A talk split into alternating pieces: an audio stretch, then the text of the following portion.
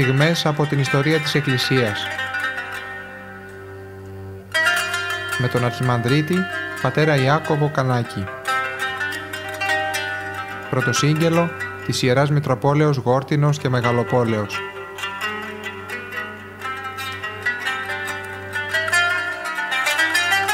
Ιστορία κάνουμε αναφορά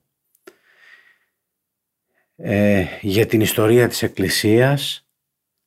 Έχουμε ξεκινήσει από την επίσημη, ας το πούμε, ίδρυσή της με την Πεντηκοστή, με την κάθοδο του Αγίου Πνεύματος επί των Αποστόλων, και βλέπουμε αυτή την πορεία μέσα στο χρόνο.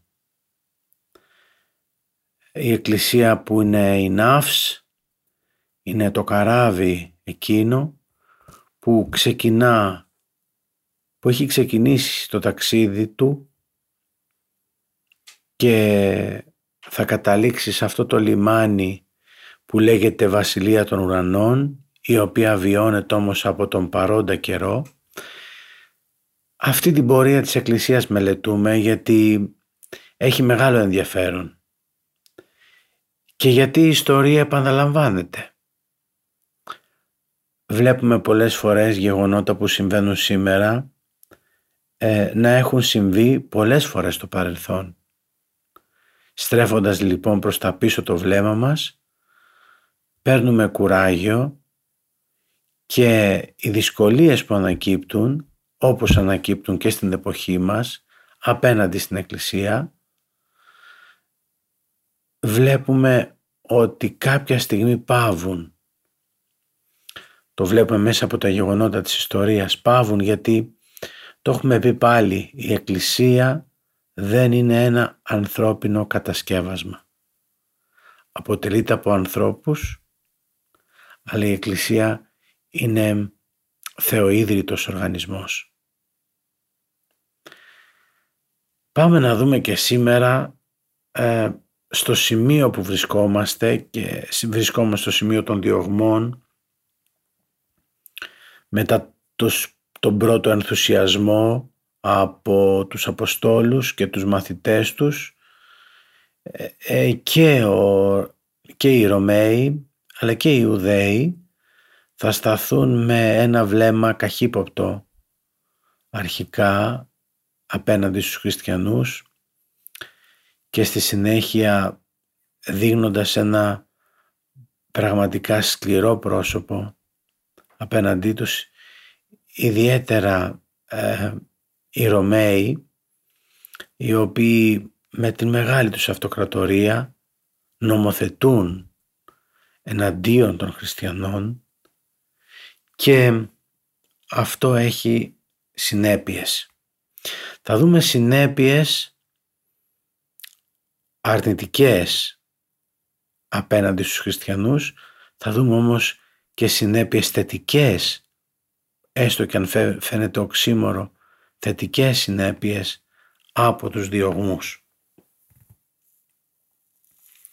Να πούμε πρώτα ότι οι διωγμοί ήταν αρκετά σκληροί, ανάλογα βέβαια και με το πρόσωπο του αυτοκράτορα κάθε φορά, αλλά γενικά ήταν σκληροί. Και πολλοί άνθρωποι, πολλοί πιστοί χριστιανοί οδηγήθηκαν στο θάνατο,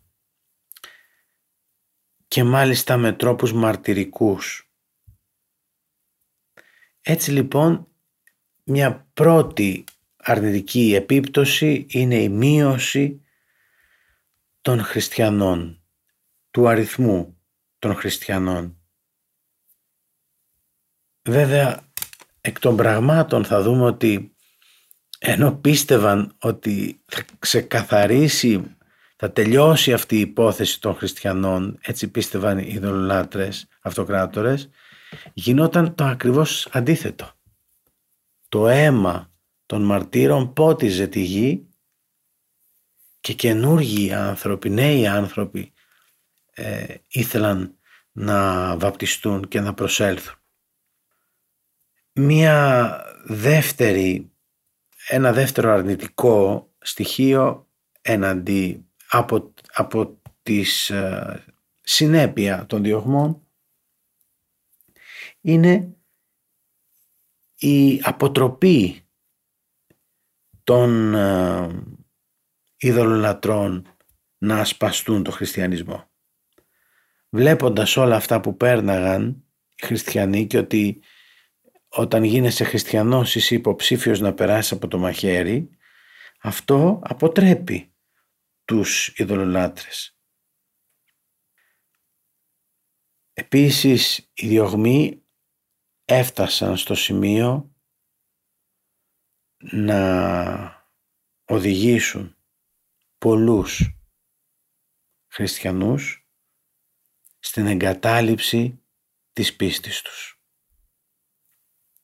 Πολλοί δυστυχώς αρνήθηκαν την πίστη. Ένα άλλο αρνητικό που διαμορφώνεται είναι μια κακή ατμόσφαιρα, μια αρνητική εικόνα που έχουν οι περισσότεροι για τους χριστιανούς. Τους θεωρούν ακραίους, θέλουν να τους βάλουν στο περιθώριο. Έτσι λοιπόν το όλο κλίμα, η όλη ατμόσφαιρα είναι αρνητική σε αυτούς τους πρώτους χριστιανικούς αιώνες, στα χρόνια των διωγμών. Έτσι ο χριστιανός θεωρείται ένας εγκληματίας, ένας άνθρωπος αμόρφωτος, και δυστυχώς αυτή η προσέγγιση από τους πολλούς υποστηρίζεται τώρα και από λογίους. Υπάρχουν αυτοί που ονομάζουμε εθνικοί λόγοι, όπως ο Λουκιανός, ο Κέλσος και άλλοι, οι οποίοι φτάνουν στο σημείο να γράφουν εναντίον των χριστιανών, θέλοντας να αποδυναμώσουν τον χριστιανισμό και να αποτρέψουν τους ειδωλολάτρες προς τη νέα αυτή πίστη, και με αυτόν τον τρόπο έχουμε μία μαχητική εναντίον των χριστιανών. Και βέβαια φαίνεται αυτό, ότι υπάρχει μία κάμψη στις κατατόπους εκκλησίες, στις χριστιανικές κοινότητες που έχουν ήδη δημιουργηθεί. Ένα άλλο ζήτημα, το οποίο έρχεται και αυτό να προσθεθεί στα άλλα που περνάει τώρα σε αυτή τη φάση η Εκκλησία, είναι το πρόβλημα των πεπτοκότων. Έχουμε κάνει ήδη μια αναφορά σε αυτό. Πρόκειται για τους χριστιανούς οι οποίοι αρνήθηκαν τον Χριστό, βλέποντας μπροστά τους τα μαρτυρικά εργαλεία, βλέποντας μπροστά τους τι τους περιμένει αν συνεχίσουν να πιστεύουν, αρνούνται την πίστη. Και βέβαια η άρνηση της πίστης θα δηλωνόταν εμπράκτος και μπροστά σε κόσμο, αν θα θυσίαζαν στους θεούς των ειδωλολατρών, αν θα έκαιγαν λιβάνι ενώπιον του αυτοκράτορα, τότε μόνο φαινόταν ότι πραγματικά έχουν αρνηθεί την πίστη. Πάρα πολλοί άνθρωποι λοιπόν έμειναν πιστοί, αλλά και πάρα πολλοί άνθρωποι αρνήθηκαν, βλέποντας αυτά τα φρικτά μαρτύρια, αρνήθηκαν την πίστη. Υπάρχει μία εύλογη απορία κάποιων που τη λένε, την εκφράζουν και σήμερα. Δεν θα μπορούσαν αυτοί οι πιστοί να δείξουν ένα ψεύτικο πρόσωπο, δηλαδή να θυσιάσουν στους θεούς των ειδόλων ή στον αυτοκράτορα, αλλά μέσα τους να μην. Μέσα τους θα είναι πιστοί στο Θεό. Απλά θα το έκαναν αυτό εικονικά. Κάποιοι το έκαναν και αυτό. Αλλά κάποια στιγμή είναι καθαρό το δίλημμα και είναι πολύ σημαντικό το τι θα πράξεις. Υπάρχει μία πράξη θυσίας που δίνει και μία ομολογία ενώπιον και του Θεού και των άλλων ανθρώπων. Δηλαδή κάποιοι δεν μπορούσαν να κάνουν αυτό, ας το πω το τέχνασμα. Ήταν η ίδια τους η μαρτυρία και για τους ίδιους σημαντική, αλλά και για τους άλλους οι οποίοι έβλεπαν και ήξεραν τον καθένα από αυτούς. Κάποιοι πάντως, όπως είπα, κατόρθωσαν με πλάγια μέσα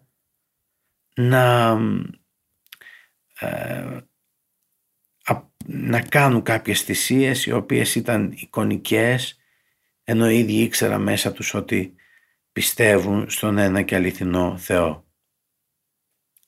Πάντως πολλοί αρνήθηκαν, αυτή είναι μία αλήθεια.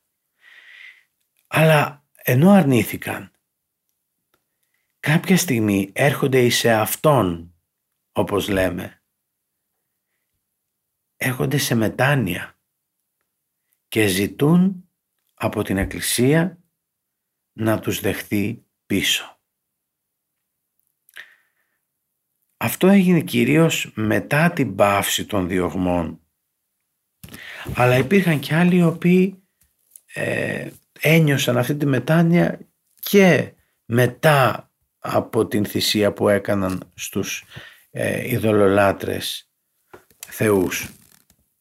Έτσι λοιπόν δημιουργείται ένα ζήτημα τώρα στην Εκκλησία για το πώς θα δεχθούν οι υπόλοιποι χριστιανοί αυτά που ήταν μέλη της Εκκλησίας και δεν πρόδωσαν, πώς θα δεχθούν αυτούς οι οποίοι ζητούν τώρα να επανέλθουν. Δεν είναι ίδια η αντιμετώπιση στις διάφορες περιοχές που υπάρχουν οι τοπικές εκκλησίες. Στην Μικρά Ασία, στην Αφρική, στην Αίγυπτο δεν είναι ίδια η στάση των χριστιανών. Υπάρχουν κάποιοι οι οποίοι λένε δεν μπορούμε να δεχθούμε τη μεταμέλειά τους αυτών οι οποίοι αρνήθηκαν την πίστη μας ενώπιον όλων, και είναι άδικο να γίνει αυτό και να είναι ισότιμα μέλη με τους υπολείπους οι οποίοι υπέστησαν και δεινά και δεν πρόδωσαν. Κάποιοι λοιπόν κρατούν μια αυστηρή γραμμή. Είδατε ότι επαναλαμβάνονται τα πράγματα. Και σήμερα για συγκεκριμένα θέματα πάλι το ίδιο συμβαίνει.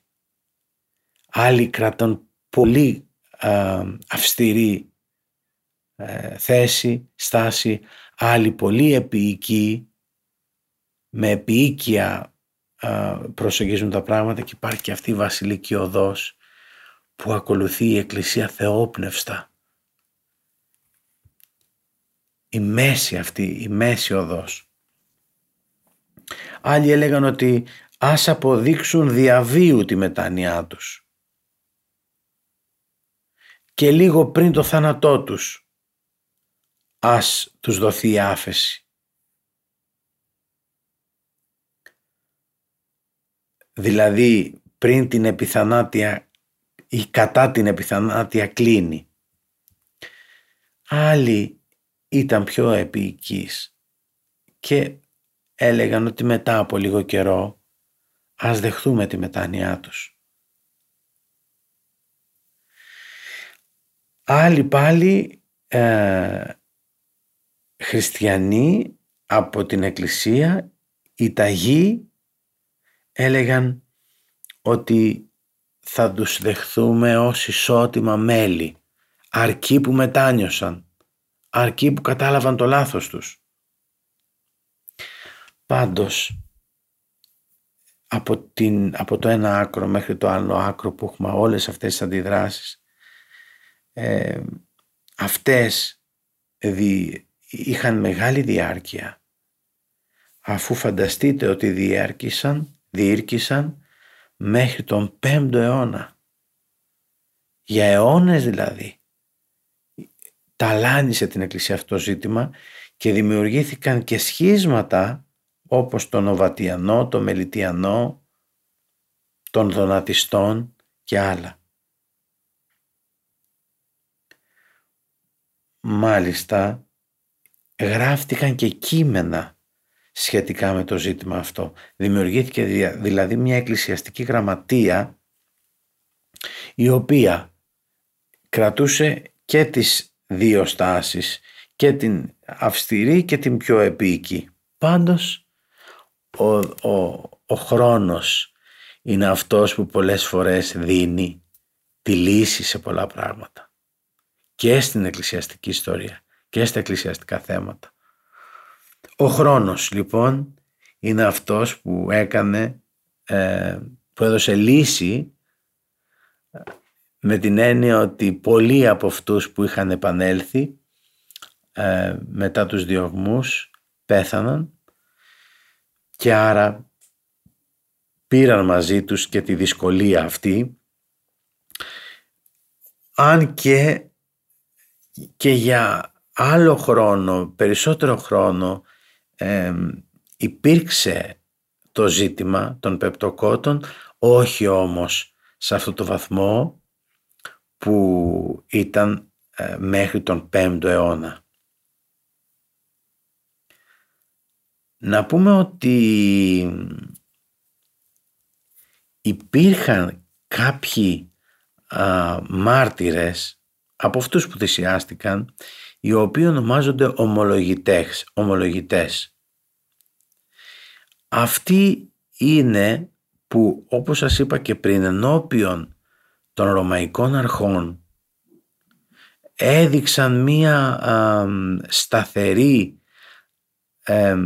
συμπεριφορά, μία αρνήσεως της πίστης τους, και αυτό ήταν μία ομολογία η οποία στήριζε τους υπολείπους πολλούς χριστιανούς και γινόντουσαν ένα πρότυπο.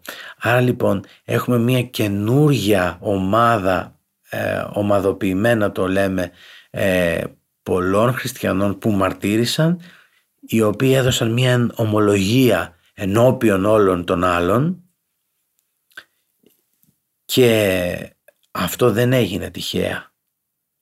Για κανέναν από τους μάρτυρες της Εκκλησίας δεν είναι τυχαίο το πότε μαρτύρησε. Πολλοί έφτασαν μπροστά στο μαρτύριο από έναν ενθουσιασμό και βλέποντας το βασανιστήριο έτρεξαν και έφυγαν ή πρόδωσαν.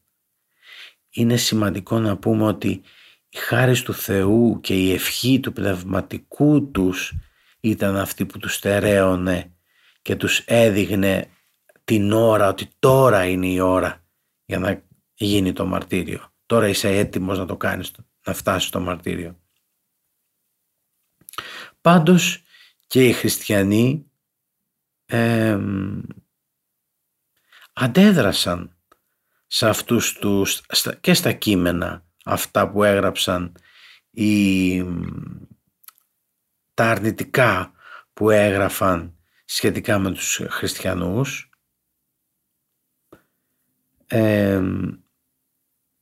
και τη στάση απέναντι της Εκκλησίας απέναντι στους μετανοούντες, σε όσους μετανόησαν, και αναπτύχθηκε και μία ακόμα ομάδα που ονομάζονται απολογητές, οι οποίοι έγραψαν θεολογικά κείμενα και ανέρεσαν τις κατηγορίες όσων έγραφαν εναντίον των χριστιανών. Αυτοί είναι γνωστοί Πρόκειται για τον Αριστίδη, τον Αθηναγόρα, τον Κυπριανό και άλλους, που αξίζει τον κόπο κάποιος να μελετήσει και τα κείμενα αυτών των απολογητών. Είναι πολύ δυνατά κείμενα και έρχονται να απαντήσουν σε μια εποχή που ακόμα δεν έχουν διαμορφωθεί τα δόγματα ακριβώς όπως είναι σήμερα, όπως εμείς γνωρίζουμε όλη την διδασκαλία. Έχουμε το σύμβολο της πίστεως όλο, πλέον δεν προσθέτουμε ούτε αφαιρούμε τίποτα. Στο διάβα τώρα τον χρόνο, σιγά σιγά έχουμε μία αλλαγή στάσης απέναντι στους χριστιανούς εκ μέρους των ειδωλολατρών. Υπήρξαν αρκετοί αυτοκράτορες οι οποίοι δεν συμφωνούσαν με τη σκληρή στάση των χριστιανών, τα οποία θεωρούσαν ότι είναι υπερβολικά. Έρχονται τώρα οι εκτός εκκλησίας και μάλιστα οι έχοντες και κάποια θέση μέσα στην κοινωνία, κάποια θέση ευθύνης μεγάλη μέσα στην κοινωνία, οι οποίοι βλέπουν ως αυστηρή την θέση της εκκλησίας να δέχεται στον τρόπο που δέχεται τους πεπτοκότες και μετανοούντες. Πάντως αυτό που κατάλαβαν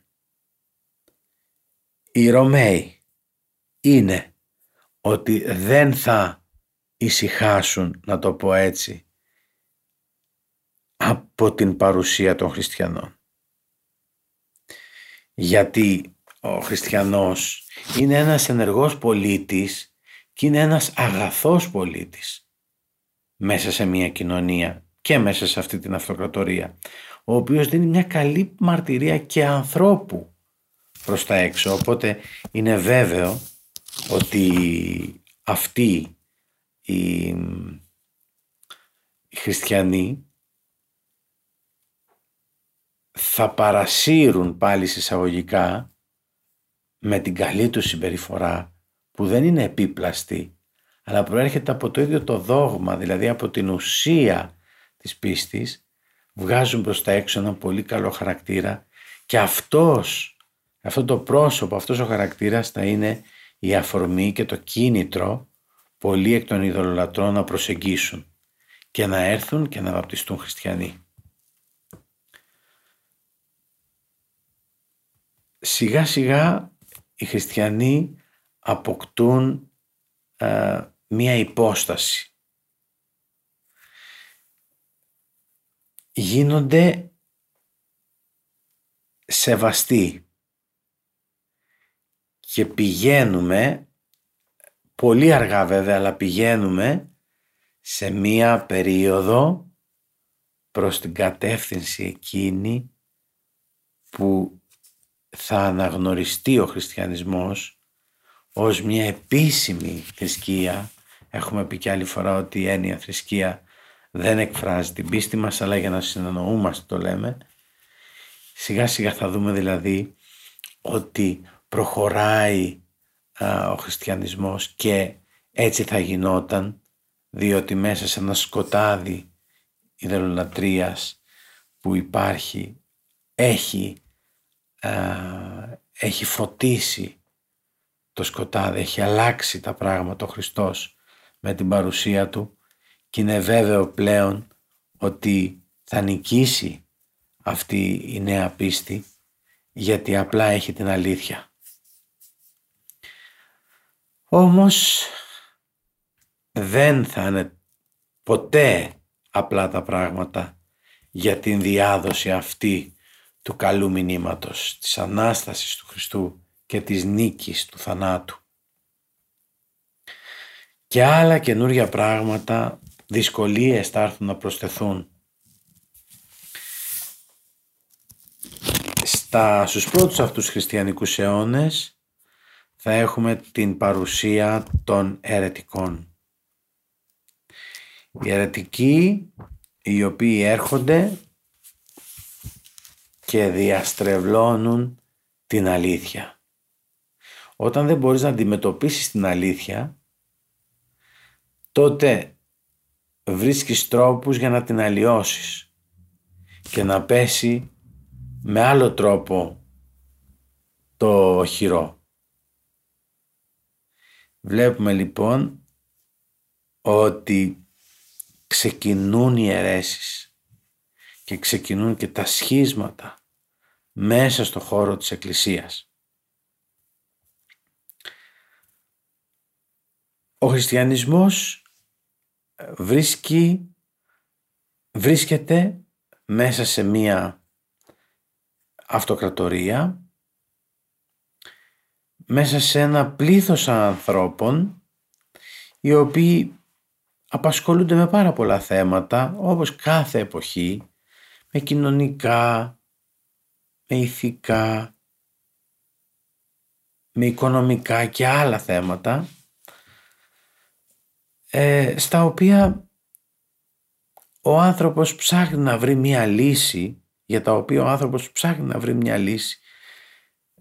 Άλλος στρέφεται προς τη φιλοσοφία, άλλος σε άλλες επιστήμες.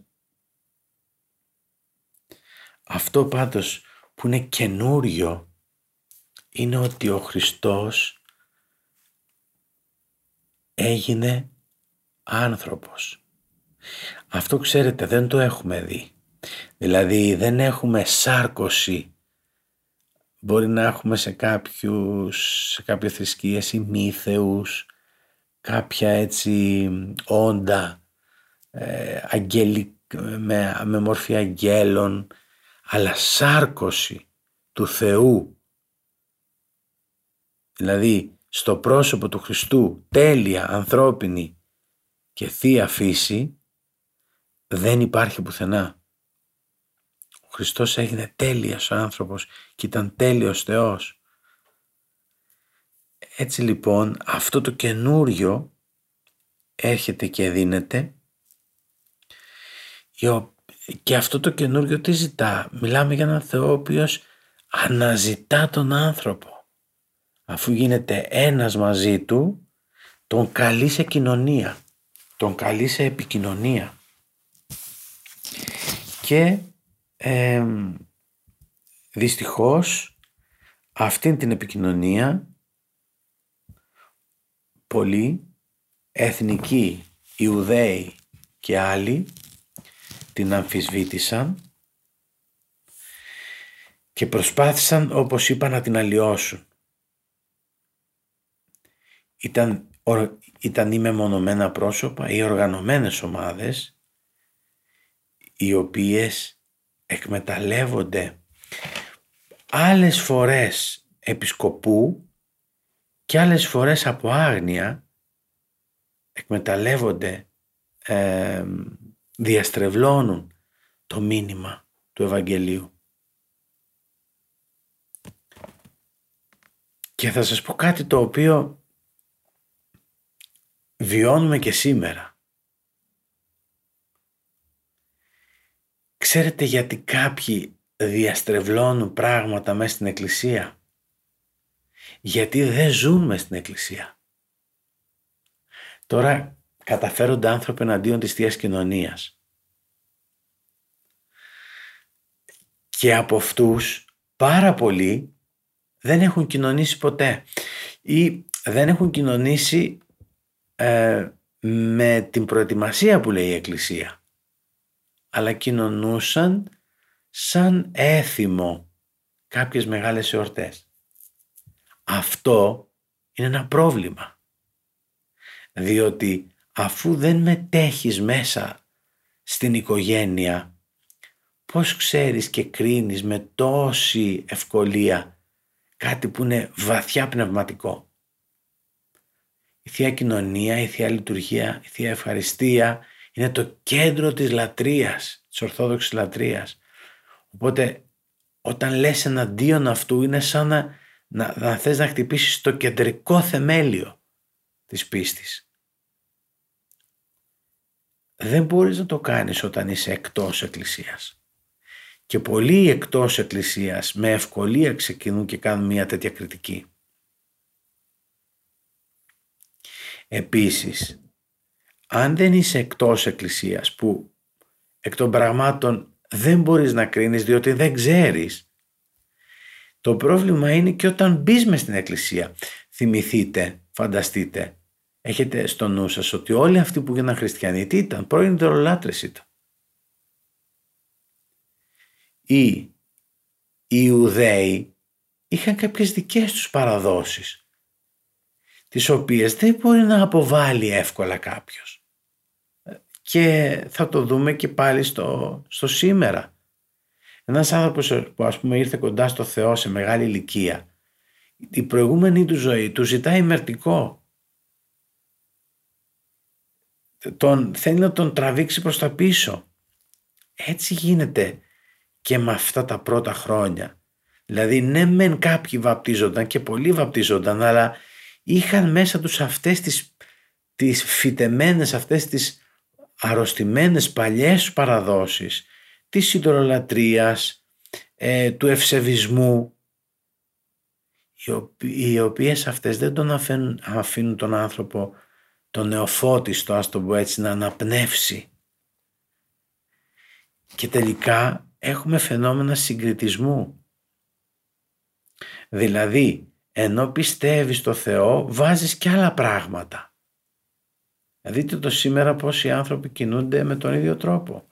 Ενώ λένε ότι πιστεύουν, ταυτόχρονα πιστεύουν σε ζώδια, σε άλλους παράγοντες που πολλοί τους καθορίζουν τη ζωή και την καθημερινότητά τους. Υπάρχουν λοιπόν αυτοί οι οποίοι χωρίς να το θέλουν ζουν και το χριστιανισμό, αλλά και με συγκριτιστικά φαινόμενα. Υπάρχουν και άλλοι βέβαια οι οποίοι προσπαθούν επισκοπού να κάνουν ζημιά στην εκκλησία. Έχουν άλλο δικό τους συμφέρον. Η αίρεση κατά τον ορισμό κάποιου λέγεται η αλήθεια τραβηγμένη στα άκρα. Δηλαδή η αίρεση έχει μέσα αλήθεια, γιατί κάποιο θέμα αληθινό πραγματεύεται, αλλά δεν το προσεγγίζει με το σωστό τρόπο. Άρα εκεί πέρα φτάνουμε στα όρια της αίρεσης. Όλοι λοιπόν αυτοί οι οποίοι ασκούν κριτική στην εκκλησία και είναι εκτός εκκλησίας, δεν μπορούν να δουν τα πράγματα καθαρά, διότι δεν τα ζουν. Αν δεν ζήσεις τα πράγματα εκ των έσω, δεν μπορείς να έχεις γνώμη για αυτά. Γι' αυτό και αυτοί που λένε ας πούμε ότι μεταδίδεται η ασθένεια μέσα από τη Θεία Κοινωνία, η απάντησή μας αυτούς είναι ότι δεν ξέρουν τι λένε. Δεν το λέμε παξιωτικά, ούτε προσβλητικά απέναντί τους ως πρόσωπα, αλλά η στάση αυτή που έχουν και το ότι αποφαίνονται με τέτοιο τρόπο για τη Θεία Κοινωνία δηλώνει ότι είναι εκτός της ατμόσφαιρας αυτής της Ορθόδοξης παράδοσης. Τώρα, εκτός από τους αιρετικούς υπάρχει και μία άλλη ομάδα, η λεγόμενη σχισματική. Θα το έχετε ακούσει, υπάρχουν και σήμερα σχισματικές ομάδες. Αυτή η σχισματική τι είναι τώρα? Αυτοί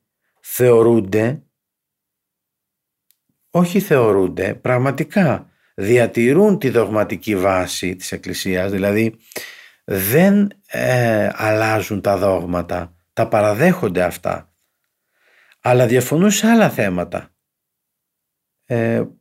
που δεν έχουν να κάνουν με την καθεαυτό πίστη. Αυτοί για διάφορους λόγους, ένα παράδειγμα τωρινό είναι οι παλαιομερολογίτες, φεύγουν από την εκκλησία γιατί διαφωνούν με κάποιο θέμα. Και εδώ είπαμε το θέμα που κυριαρχεί στους αιώνες αυτούς είναι ο τρόπος που θα δεχθούμε πίσω τους πεπτοκότες, τους αυτούς που αμάρτησαν, που πρόδωσαν αλλά ζήτησαν να επανέλθουν στην εκκλησία. Και εκεί έχουμε πάλι σχίσματα.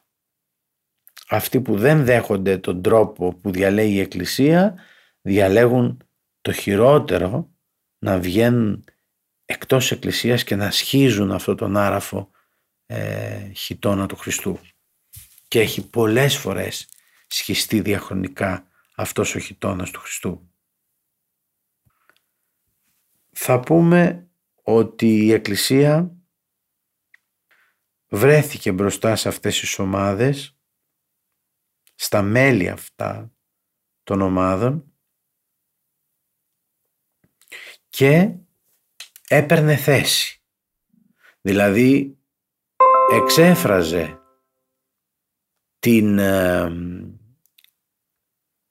εξέφραζε την θεολογία της Εκκλησίας και απαντούσε σε αυτούς, γιατί υπήρχε ο κίνδυνος να παρασυρθούν και άλλοι άνθρωποι, ή στην πρώτη περίπτωση στην αίρεση ή στο σχίσμα. Να πούμε ότι δεν ήταν ένα έργο απλό αυτό που γινότανε από μέρος της Εκκλησίας. Χρειαζόταν πολλές φορές να συνέρχονται τα πρόσωπα της Εκκλησίας, να συζητούν γύρω από αυτά. Θα δούμε αργότερα τις Οικουμενικές Συνόδους, οι οποίες ακριβώς γι' αυτό συγκλήθηκαν, για να αντιμετωπίσουν τις δυσκολίες αυτές που δημιουργούσαν οι αιρετικές αυτές οι ομάδες ή οι ομάδες των σχισματικών. Ήταν λοιπόν ένα πολύ υπεύθυνο έργο της Εκκλησίας και ήταν δύσκολο έργο, διότι δεν υπήρχαν ακόμα αυτές οι δομές, δεν ήταν τόσο οργανωμένη διοικητικά η Εκκλησία. Έρχεται η Εκκλησία μετά τους διωγμούς. Υπάρχουν πάρα πολλοί αρχιερείς, ιερείς, μοναχοί και πιστοί, οι οποίοι έχουν ακόμα τραύματα επάνω στο σώμα τους από τις διώξεις, από τους διωγμούς. Είναι χαρακτηριστικό αυτό που λέγεται ότι πάρα πολλοί εκ των επισκόπων που μετήχαν στις Οικουμενικές Συνόδους και σε άλλες τοπικές συνόδους ήταν άνθρωποι που τους έλειπαν μέλη του σώματος από τα βασανιστήρια που είχαν υποστεί. Φανταστείτε τι μεγάλο σεβασμό είχαν τα άλλα μέλη ενώπιον αυτών των προσώπων. Πάντως, ενώ κατά καιρούς η Εκκλησία έδινε αυτήν την χρυσή οδό, την έδειγνε, συνέχιζαν όπως και σήμερα συνεχίζουν κάποιοι να προκαλούν ζημιά μέσα στην εκκλησία, να θέλουν και να το καταφέρουν πολλές φορές, να προκαλούν ζημιά μέσα στην εκκλησία και διασπάσεις. Είναι ένα από τα πολύ άσχημα που κάνουν οι άνθρωποι. Κάποιοι από αυτούς για κάποιους λόγους, είπαμε, ή από άγνοια ή επισκοπού, δημιουργούν τραύματα σε αυτό το σώμα της Εκκλησίας. Στην πορεία των πραγμάτων, μετά το διάταγμα της αναξιθρησκείας και τον σταδιακό εκχριστιανισμό σε όλη την αυτοκρατορία, οι αιρετικοί αντιμετωπίστηκαν με τη στήριξη και τη συμπαράσταση της πολιτείας. Δηλαδή και η πολιτεία ήρθε να πάρει θέση έναντι αυτών. Και βέβαια όπως ξαναείπαμε, δεν σταμάτησε η Εκκλησία να περνά αυτές τις δυσκολίες. Η Εκκλησία πάντοτε διώκεται, αλλά όταν διώκεται τότε και θριαμβεύει. Αυτός είναι ένας άγραφος νόμος, ο οποίος όμως είναι αληθινός. Η Εκκλησία για κάποιο τρόπο, για κάποιο λόγο, όταν διώκεται δίνει, θριαμβεύει και δίνει πάρα πολλούς Αγίους. Όταν η Εκκλησία έγινε επίσημη θρησκεία, βλέπουμε ότι δεν υπάρχει αυτή η πληθώρα των μαρτύρων. Δεν θα υπάρχουν πάντα Άγιοι οι οποίοι τώρα αγιάζουν χωρίς το μαρτύριο του αίματος, αλλά με το μαρτύριο της συνειδήσεως, όπως λέμε. Και βέβαια αναπτύσσεται πάρα πολύ η Εκκλησία, αναπτύσσεται ο μοναχισμός, που είναι ένα μεγάλο δώρο μέσα στην Ορθόδοξη πίστη, και μέσα από την ασκητική πολιτεία και από τον τρόπο αυτό της πνευματικής ζωής που προτείνει η Εκκλησία, φτάνουν οι άνθρωποι στον αγιασμό. Και πάλι η Εκκλησία πάντοτε βγάζει Αγίους. Αν μπορούμε να δώσουμε έναν ορισμό, αν μπορούμε να πούμε με απλά λόγια τι προσφέρει η Εκκλησία, η απάντηση είναι προσφέρει Αγίους. Η Εκκλησία δεν είναι ένας οργανισμός που θέλει απλώς να φτιάχνει καλούς ανθρώπους. Η Εκκλησία θέλει Αγίους.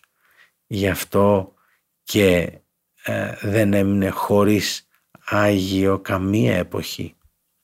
Η Εκκλησία είναι το νοσοκομείο, είναι το θεραπευτήριο στο οποίο οι άνθρωποι πηγαίνουν για να βρουν τη θεραπεία τους.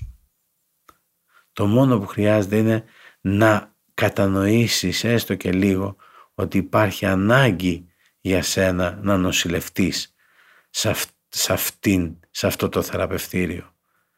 Να μην θεωρείς δηλαδή ότι είσαι εκείνος ο οποίος δεν έχεις ανάγκη καθόλου θεραπείας. Είναι, όταν το λες αυτό, σαν να έχεις μια ανίατη αρρώστια και ζεις με αυτήν χωρίς να το ξέρεις, και έρχεται πολλές φορές ευνίδια και πρόωρα ο θάνατος. Είναι λοιπόν πάρα πολύ σημαντικό